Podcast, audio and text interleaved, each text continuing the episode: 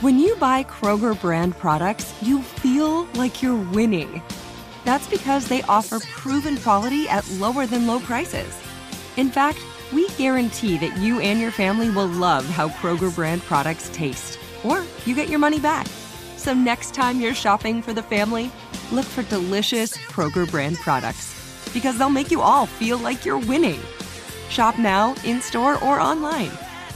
Kroger, fresh for everyone. If a new house is on your wish list in the next five years, grow your savings faster and experience your dreams with an Ohio Homebuyer Plus account from Kemba Financial Credit Union. A savings account specifically designed to save for a new home where you can earn 7% APY, a $500 matching bonus, and a $1,500 mortgage closing cost credit. Learn more at Kemba.org. Offer expires March 31st, 2025. APY equals annual percentage yield. Restrictions apply. NMLS 292230. Equal housing lender. Federally insured by NCUA. I'm so excited to tell you JCPenney and country music singer-songwriter Walker Hayes are partnering together on a new limited time men's collection for the everyday guy. What I love about Walker Hayes is his laid back nature. He's a family man and being a country megastar while also having seven kids. You know, he likes to keep his style cool and casual. This new collection is perfect for the guy living the t shirt life or someone wanting some fresh options that feel just as good. It's easy to wear, affordable styles that celebrate the ultimate family man, along with the quality, durability, and sensibility dads appreciate. Available online Saturday, May 4th at jcp.com and in store Thursday, May 16th, just in time for Father's Day. Limited time only. JCPenney, make it count. Welcome to the point after on WDVE Pittsburgh. The entire Steelers radio broadcast team is here to break down the last game. Here's your host, Missy Matthews. Here's the shotgun snap for Watson. Steps up in the pocket. Now he wants to run. Now he's flushed out right. Rolling, rolling, rolling. Throws it against his body. It's intercepted. Mike Hilton has the ball at the 20 yard line. Everybody, welcome to the point after. Welcome inside the WDVE studios. I'm Missy Matthews with Bill Hillgrove and Craig Wolfley. Another Victory Monday here, which is always good. Billy, at this time in 2019, the Steelers were 0 and 3. The Steelers now in 2020 are sitting here at 3 and 0, and it feels pretty good. Let me think about that now. 0 and 3, 3 and 0. wow. Uh, you know, for the first time, and I have to bring in the University of Pittsburgh, but I will. For the first time since Heinz Field came into existence, both Pitt and the Steelers are 3 and 0. That's never happened before. Feels pretty good. Oh, it feels good. Uh, it's so much fun to win, and uh, especially when yesterday, when it was 14 to 3, we weren't thinking about 3 and 0. We were thinking, "Uh-oh, the difference between 0 and 2 and 0 and 2 and 0 is uh, scant." So it, it was great. I don't know. You lost me when you, when I had to carry the one. Sorry. Three and zero. I You think put you your get shoes that one. well, if it was a twenty-eight to twenty-one victory over the Houston Texans, a little back and forth, as Billy said, to keep everybody on their toes. But this is only the ninth time in team history that the Steelers are starting the season three and zero. I have to bring up some dates, some years, no math, just to uh, let you know. Two thousand and ten. Steelers started 3 0 2007, 1992, 1982, 1973, and 1936. And I think when you hear some of those years that the Steelers ended up going to uh, a Super Bowl, that makes you feel pretty good that you're starting 3 0. No question about it. Um, you know, the fact is, this is really, again, you go back to this is week three of preseason. The fact that you can keep growing, keep learning, keep making mistakes, but not costing you games, this is huge. Um, when you think about where this team could be based on what they've has transpired in the offseason for everybody, but still, um, this is given fact that uh, Ben is still shaking off some of the rust, and he's doing a magnificent job of it. But it's all part and parcel of, of the whole, you know, kit and caboodle, as we like to say. So um, I, I love where they're at, and I love the fact that they're growing as they're learning, as they're still winning. Billy, Mike Tomlin said after the game yesterday when talking about the Steelers' defense, they never blinked. The first half was not pretty. The second half is where things got uh, pretty good. In the first half, Deshaun Watson was 14 of 18, 202 yards, two touchdowns. But then in the second half, this is the Steelers overall zero points allowed, only two first downs, 51 total yards, including eight rushing. 949 in terms of time of possession, three sacks, one for five on third downs, and of course, the only turnover of the game, the interception by Mike Hilton. And a beautiful four minute drive. And we talked about it. Well, it's four and change, and let's see if the Steelers can play keep away, which they did effectively. No doubt about it. The second half was punt, punt, interception, punt. Uh, in the fourth quarter, there was uh, two drives um, that the Steelers had. Uh, 12 play, 13 play, both of them totaled up uh, almost 12 minutes. And That's, I think that I was just going to say the best defense is a good offense. When you have somebody sitting on the other side of the field like Deshaun Watson, the 156 million dollar man, best place to, for him to be is on the bench. And late second quarter, when the Steelers drove and scored, you figure, well, this could be a double score because they're going to get the ball to start the third quarter. we didn't know about that 50 second drive that, that, that, suddenly answered. But uh, what I really liked was that drive in the third quarter to start the third quarter. Okay, only three points, but we kept their defense on the field for over five minutes, and I think that set the tone for the second half. You guys know I'm talking about uh, Wolf and Tunch. They played the game enough to know when the other team, especially the defensive players, start putting their hands on their hips and start bickering.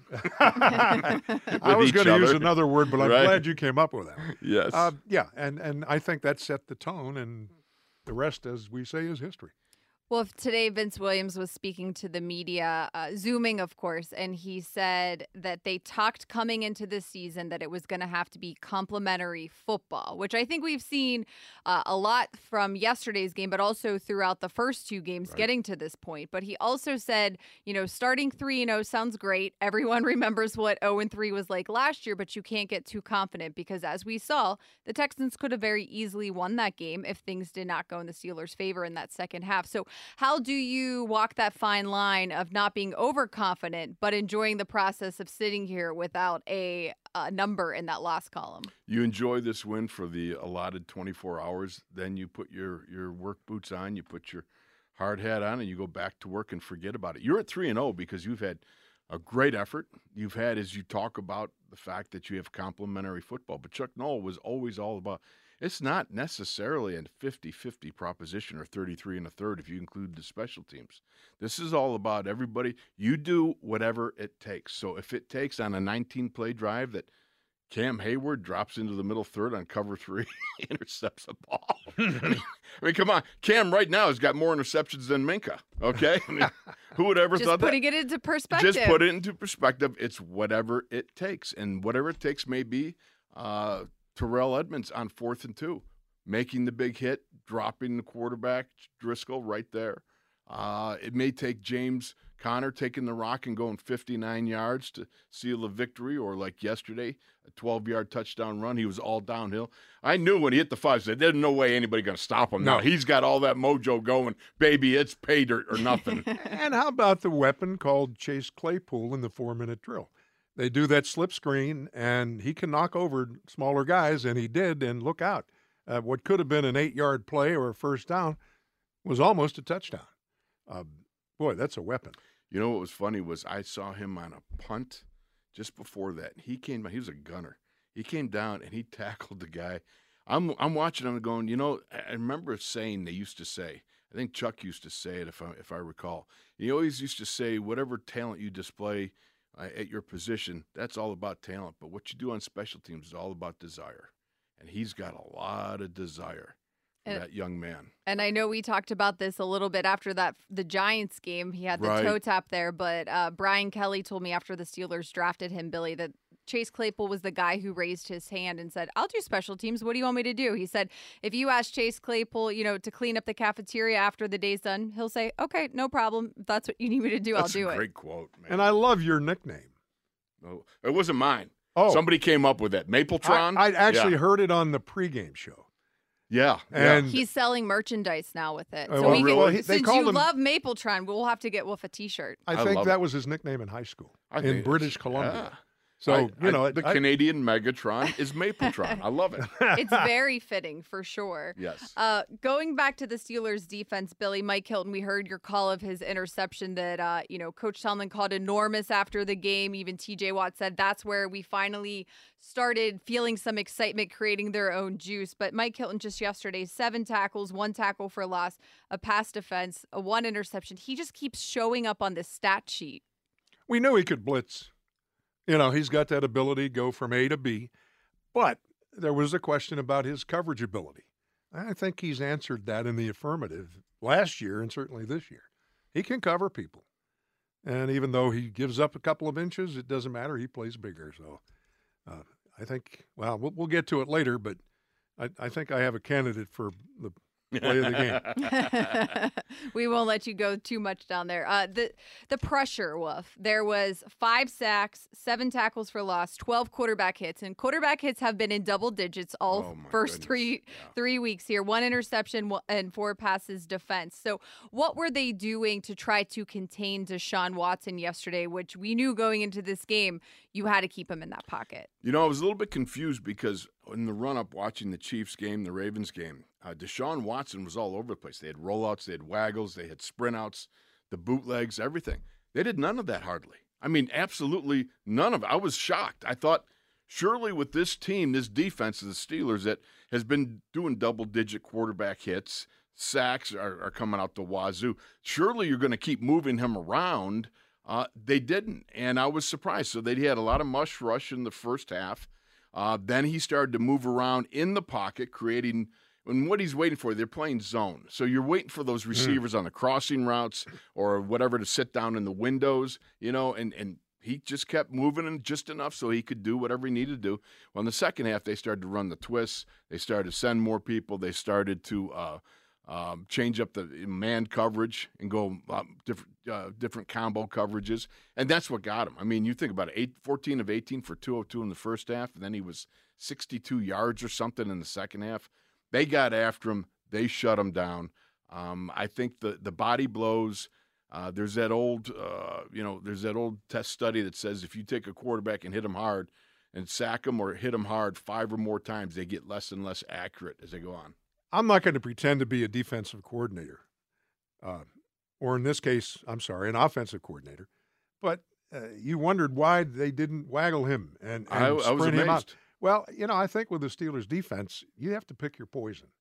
You want your quarterback getting dinged outside the pocket, or do you think he has a better chance inside the pocket, even though it collapses? Do you remember when TJ lit him up on the sidelines? Oh yes. Remember he was down. Oh yes. And Yeah. You pointed that Oh, out. yeah. Well, Deshaun got hurt. He went off and they were looking at him a little bit. Even TJ, that was the first time TJ came up and was kind of grabbing at his side. You could tell that that was. Uh, No, but TJ dunked Deshaun because Yes. you you made the. Oh, okay. I'm on I'm the right. saying both of them Okay. kind of came up. You could tell it was a pretty oh, hard. co- really? Was yeah. that the same play that TJ was holding his side Mhm. too? Well, twice TJ did it yesterday. You knew there was no way TJ was coming out of that game. He's No. kind of like Ben, you know, where they come over and they want to look at you, and he's just like, "Get get out of my face." I'm, well, especially if your big brother's on the other sidelines, you ain't doing that. Well, and you're leading him in sacks, and then you picked up another sack yesterday, so now you're leaving leading him even a family honor, man. more. It's family honor. You know, you got to roll with it. right? That's yeah. funny because you know one of the most powerful moments for me. There was I, I, I I'm kind of jumping backwards, and forgive me if I'm out of turn, but was when TJ and, and JJ met for the coin toss to see two brothers, Mhm. and I'm sorry that the Heinz Field faithful could not have enjoyed that moment. Or their was a beautiful- parents in Abs- person. Oh yes. Oh yeah. You're exactly right. What a beautiful moment to see those two out there representing their teams, and at the end, that hug means everything because you are. I I played against my brother. He was with the Cardinals, Steelers, and we played each other a couple times. And uh, those moments right before.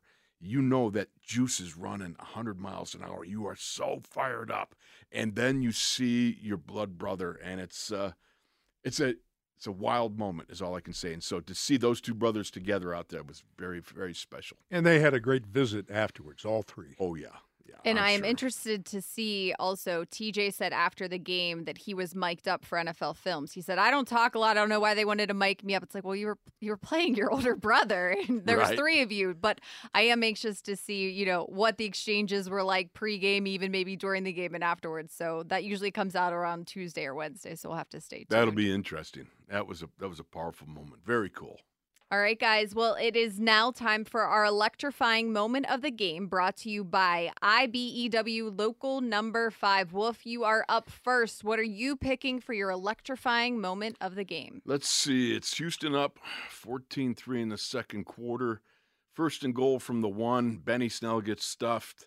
Second and goal from the one. Ben throws it away, and they call him for grounding, and you know, intentionally throwing the ball. And I'm sitting there going, third and ten. Are you kidding me?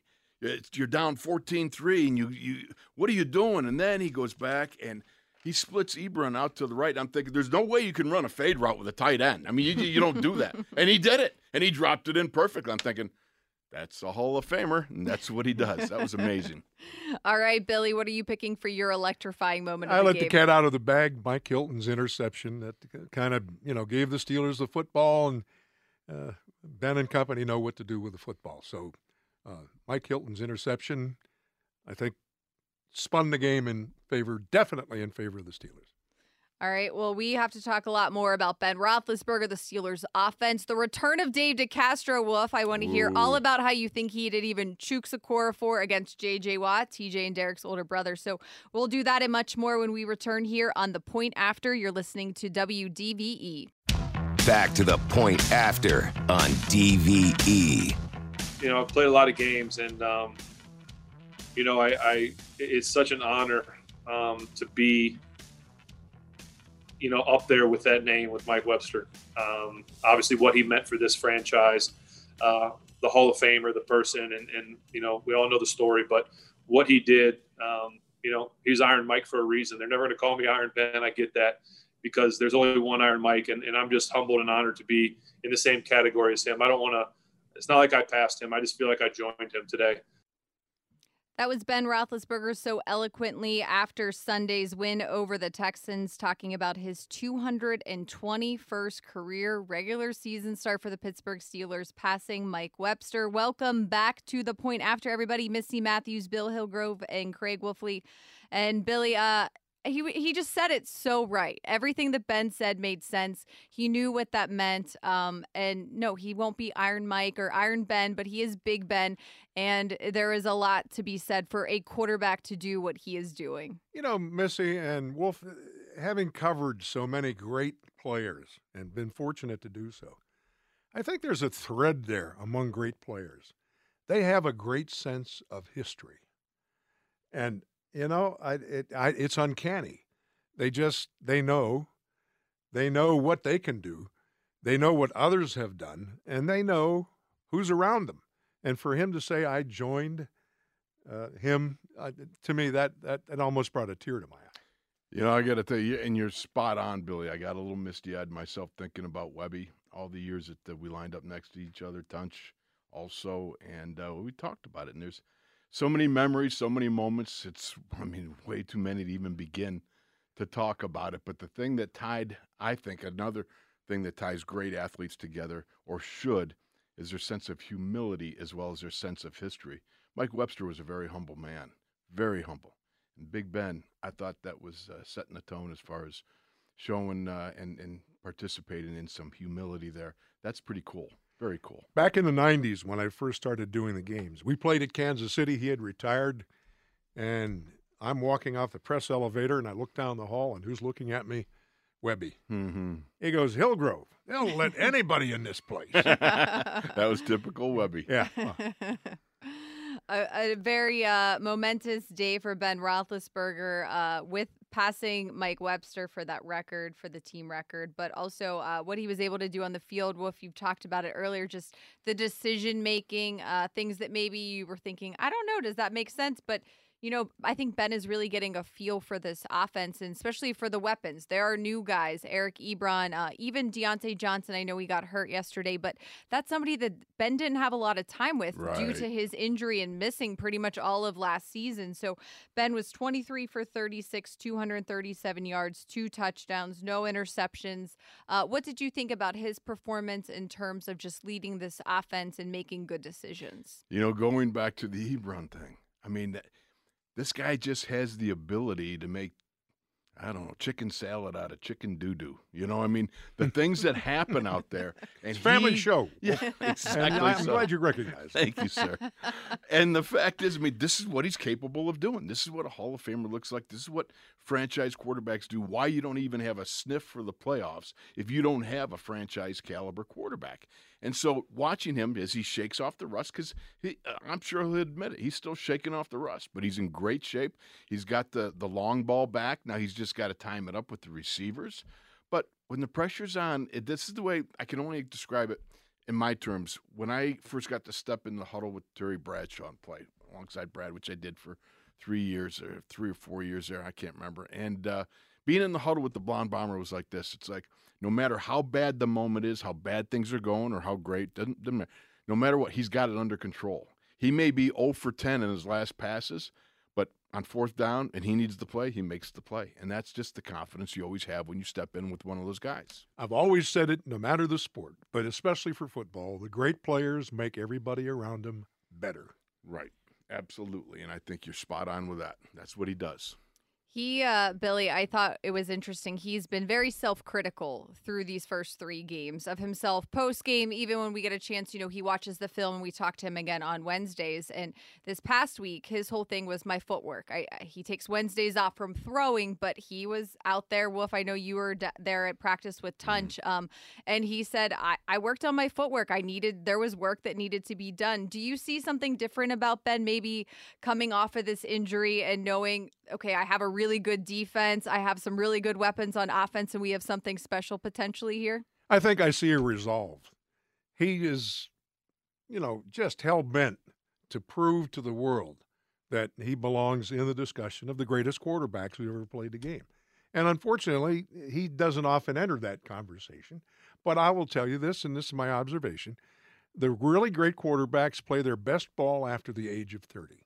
And the reason for that is, in my belief, the game is slow for them.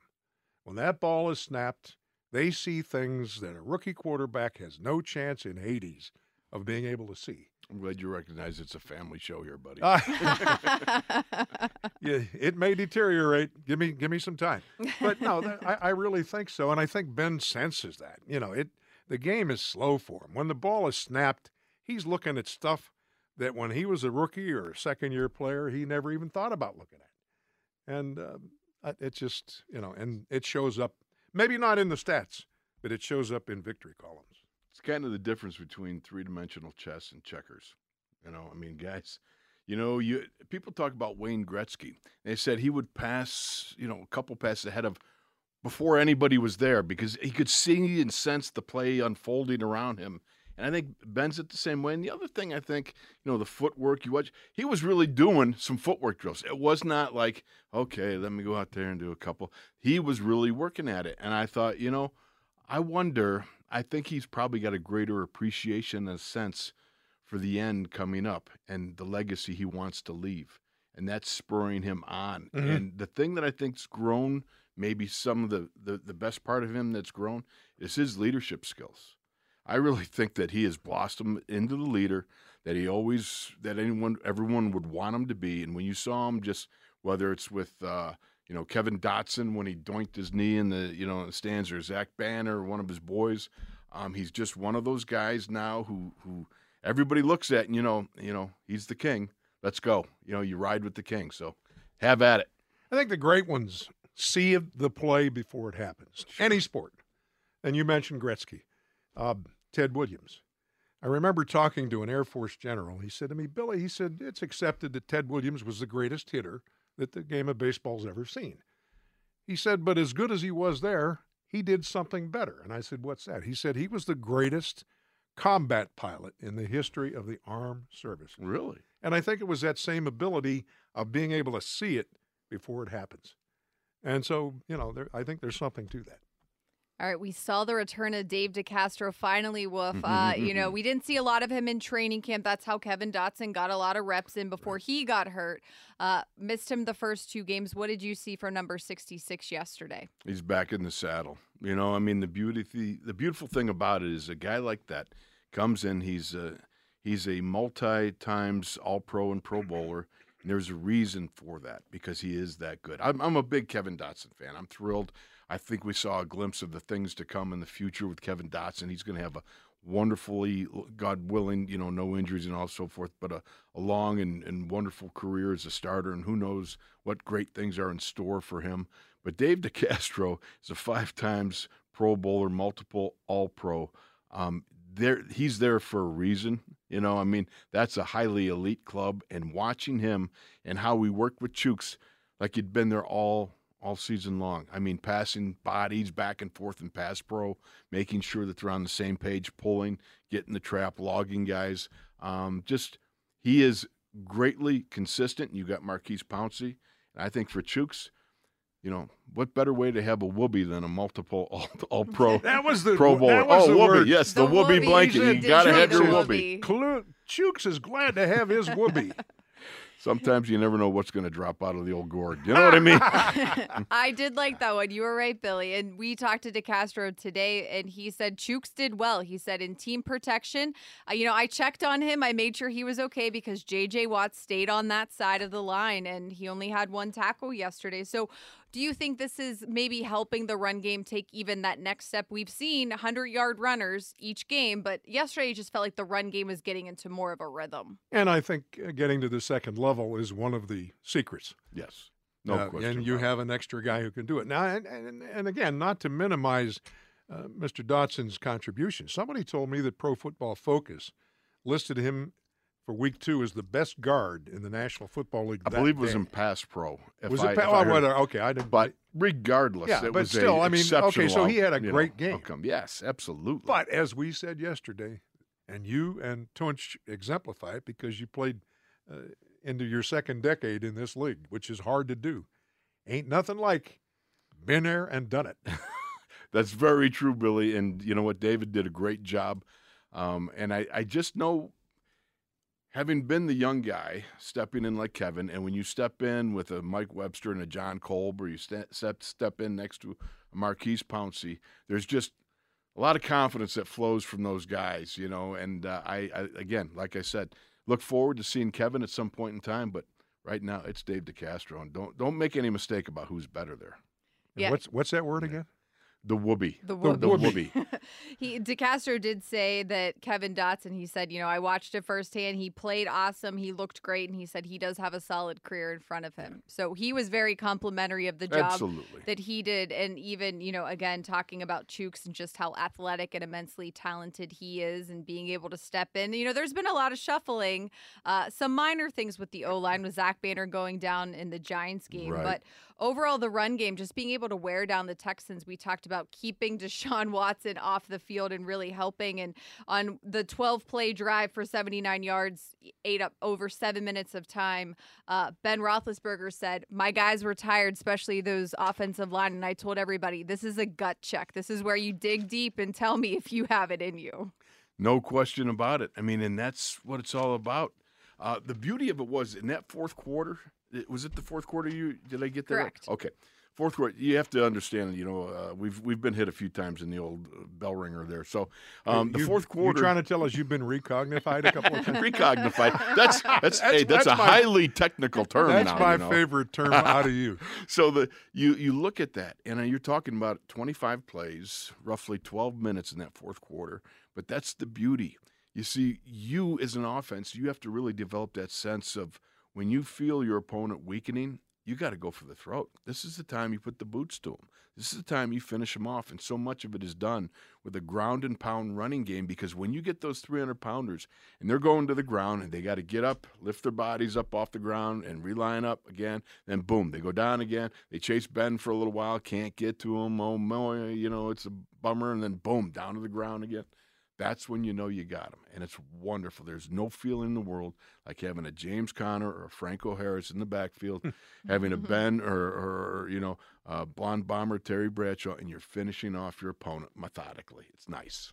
Billy, I know you've had a chance to watch James Conner through various stages of his career. Yesterday, 18 carries, 109 yards, a beautiful touchdown run as well. Uh, what did you see from him in terms of being this bell cow that Coach Tomlin keeps telling us? Guys, he is the bell cow. He is our featured back. Even though eh, they're sprinkling different guys in, he is still the lead dog, as Coach likes to say. We said it yesterday. He looks like a healthy athlete. And we haven't been able to say that too often. True.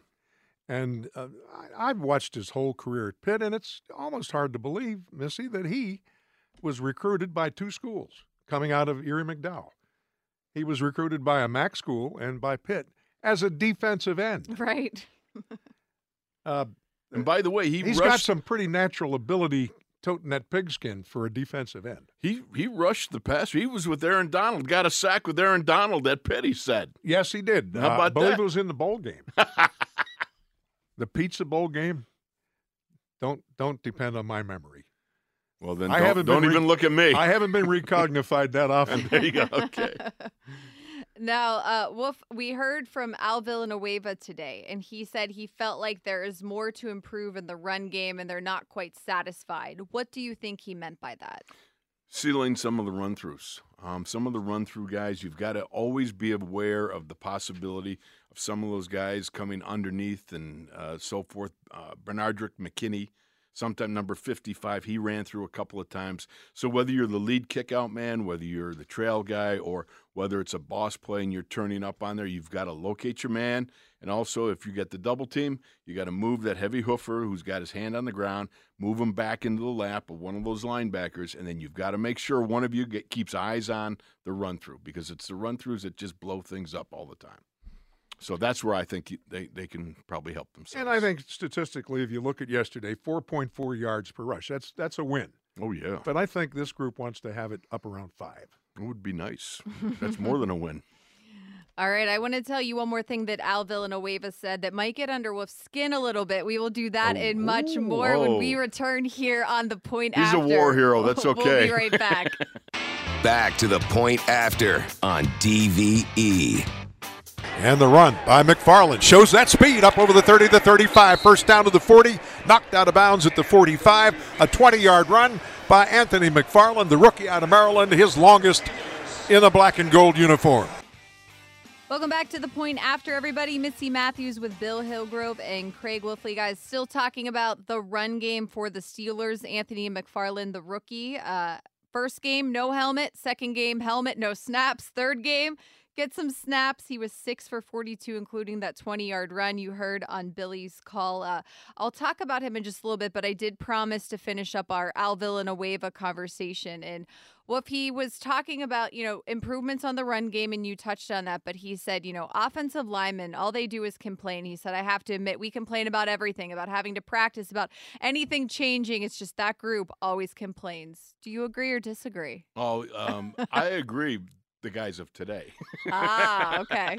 no, I have to. You have to really look. The offensive linemen are the beasts of burden. All right, that's the one. This is the engine that makes everything go. The defense doesn't get going until the offense starts coming out and banging them around a little bit. It's just the way it is. It's the way it's always been. The offensive line. Um, they. The nice thing is, if you go into your meeting room and you go there like five minutes early, you can like, you get in there and you vote and you like, uh, you settle all the problems going on in the world. You solve them. You know, I mean, you just boom. Yep, we got it. We're done. The sun rises and sets for O linemen. Did you get the point? I do think though that I was going to say to you, Billy, offensive linemen are just so consistent and they like routine. I feel like if you do switch up a, a meeting time or, you know, that just kind of throws them. They are just creatures of habit and they like to do the same thing. Did you ever watch a dairy farm and all the cows come in? they go right to their stanchions, right? Nobody teaches them. They just go right where they're supposed to go. They're beasts of burden. There you go. A few years ago, when Russ Grimm was the offensive line coach, I happened to be over there watching, and he's grinding this O lineman who shall go nameless. And uh, finally, the O lineman speaks up, Coach, this this is hard work. He goes, What? He said, See that guy across this. the street with a jackhammer? That's hard work. Yeah. You're playing football. And I think he got the point. I think he ended it with "shut up and play."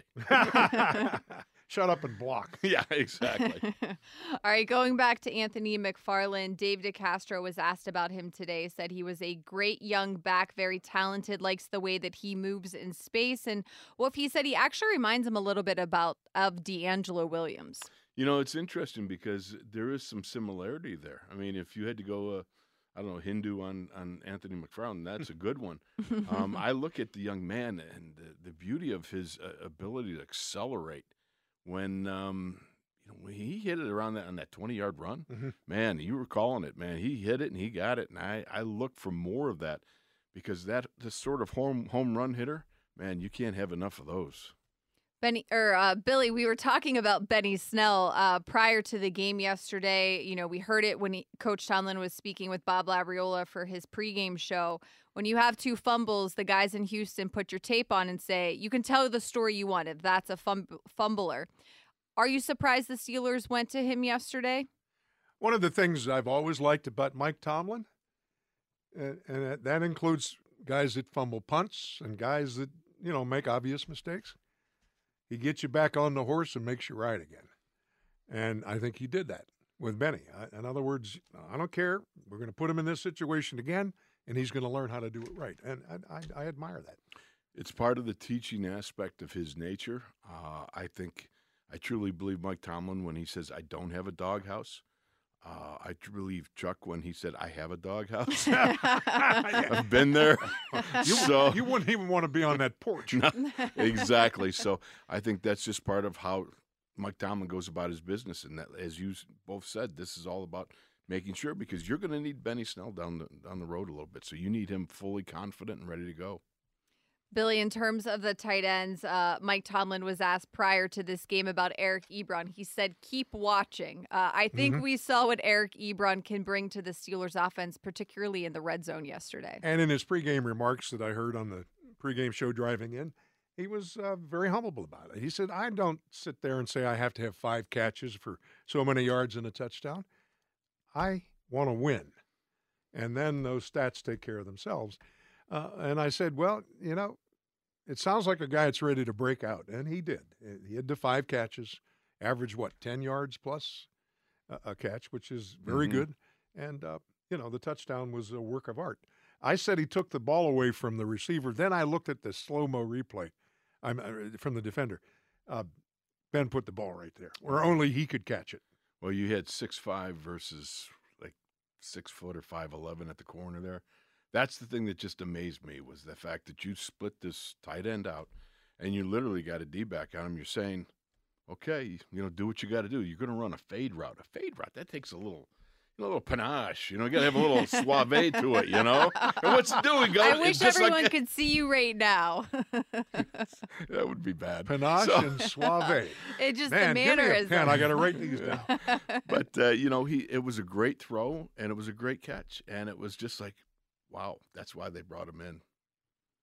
Eric Ebron also reminds me of Joe Haden when he first came to the Steelers after being with the Browns for so many years. I'm not knocking other teams, but just that um, sense of being excited about winning a football game. Uh, I think everybody's excited to be 3 0, but you could just tell from, uh, you know, not that I see Eric Ebron in person every day, but just his social media and the way he's carrying himself. And he's just, he's happy to be here.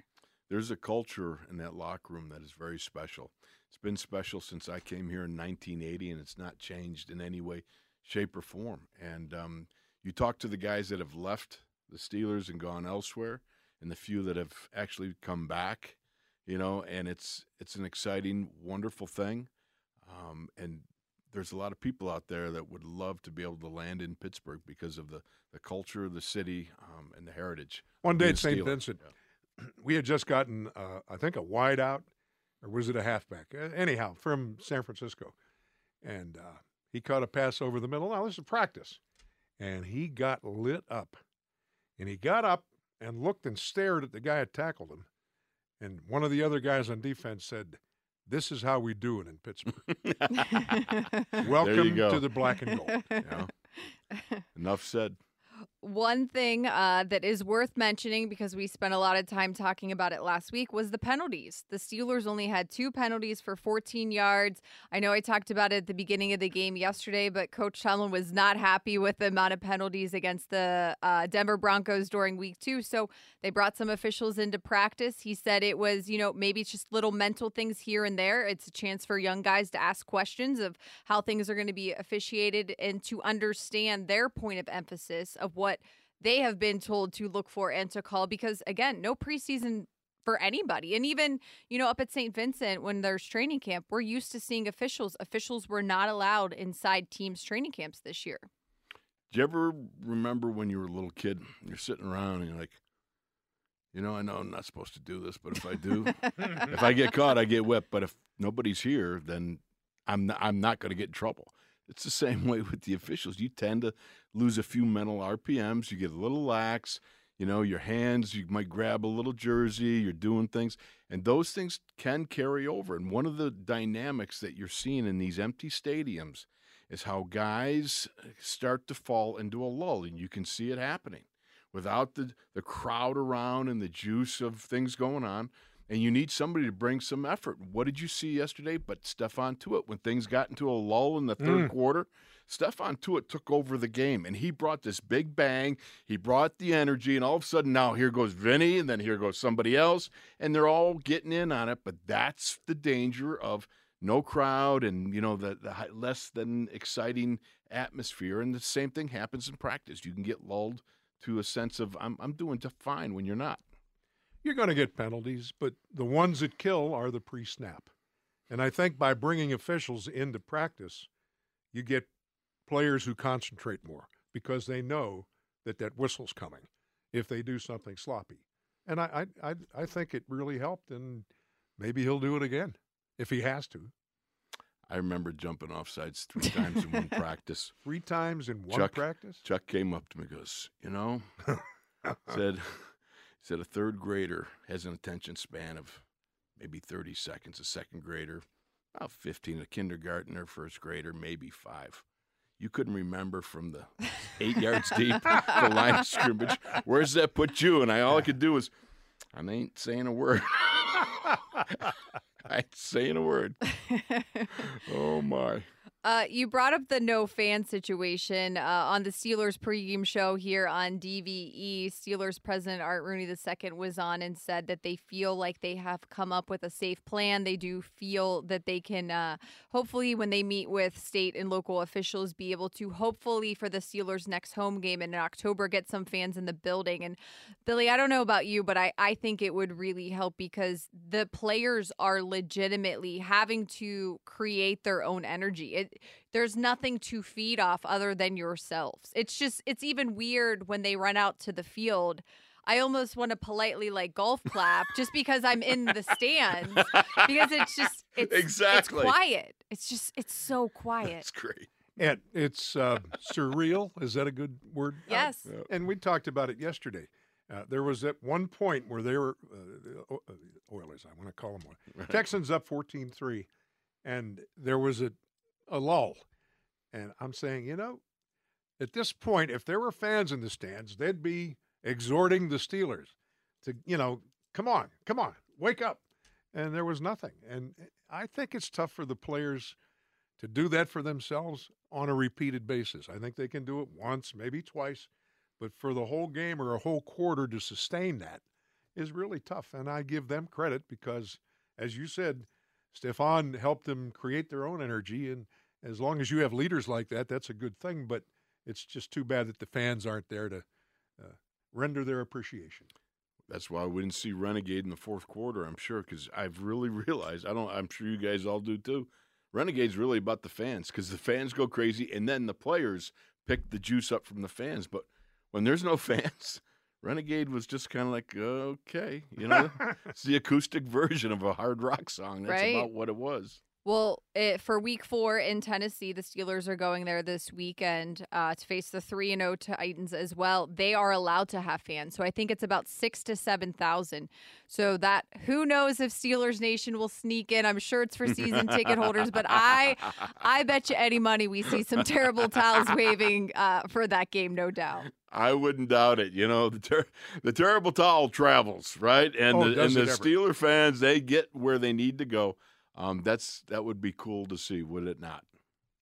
All right. The other thing, uh, just two injuries to mention. Coach Tomlin has his weekly press conference tomorrow at noon. Derek Watt is dealing with a hamstring injury. Diontae Johnson is in the concussion protocol. So, not much new information other than what we found out after the game yesterday. Hopefully, there will be an update tomorrow, but the Steelers uh, players do not return to practice until Wednesday. So I think uh, getting Diontae Johnson back does help in terms of that wide receiver group. It really felt like Billy, the Texans were trying to shut him down. They had Roby on him a lot yesterday. So I think he is an important piece to that puzzle for the Steelers offense. There is no question. And uh, let's go back to that punt return that was called back against Denver. mm-hmm.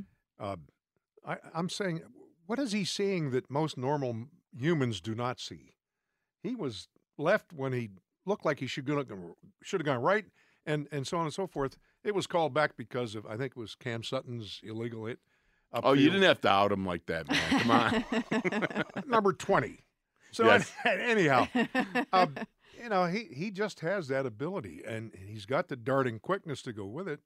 And uh, yeah, he he he requires attention from opposing defensive coordinators, no question.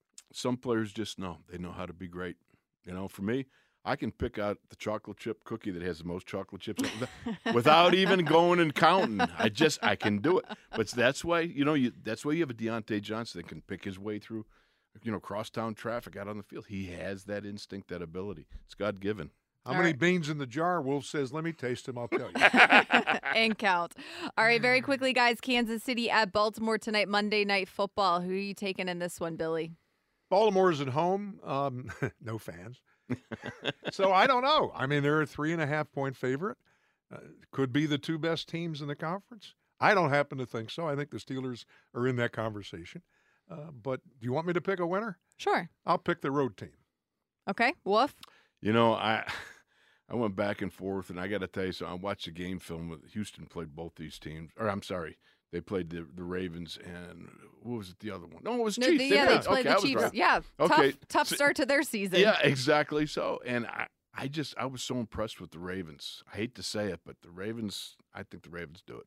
All right, we will see who uh, is 3 and 0 after tonight. All right, everybody, thank you so much for joining us here on The Point After. I'm Missy Matthews for Bill Hillgrove and Craig Wolfley. Have a great night. We'll see you next Monday night.